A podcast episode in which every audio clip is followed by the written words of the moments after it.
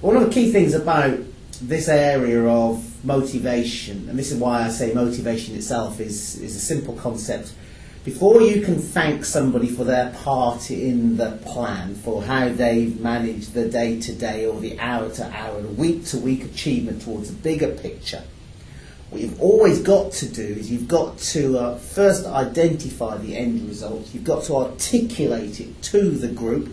How you articulate it can be part of how they buy into it. But at the, at the, first part, you've got to put what we call the end in mind. You've got to know what the goal, the objective, the target is. Identify that, communicate that. As we say, break it down. And at each breakdown, somebody can see how I'm fitting into the ladder of success. And at each stage, as you go up that ladder, you thank them, you praise them, you, uh, you explain to them how it's achieving the overall goal.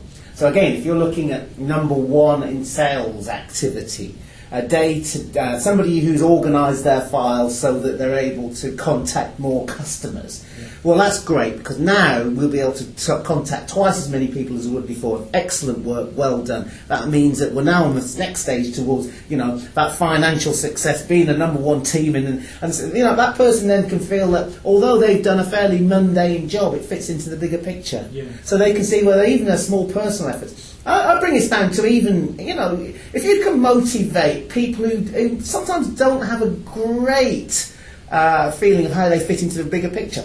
Cleaners in an organisation, if you talk to the person who cleans the organisation, they've got a great pride in how well they do their job. Yeah. You know, the, this office is spotless, and, and if you can tie that into yeah, because one of the things when somebody walks into this office, they see the organisation, they see that we are uh, an organisation that's not only professional attitude, but also when they look around, it just gives that perception as you know, it, it's organised, it's clean, it's professional, and you're a key part of that.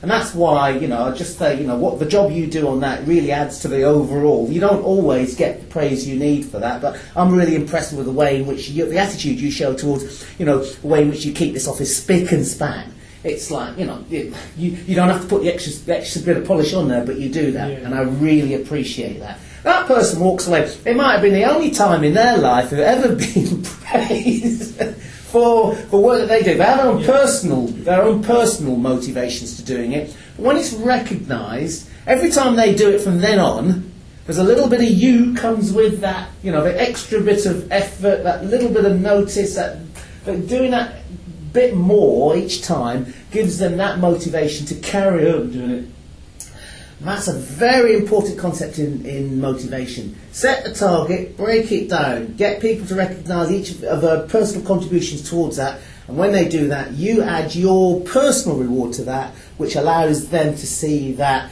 although they're, what they're doing may be fairly mundane in, in concept, it actually adds to the overall picture and helping out everybody and towards the actual goal itself.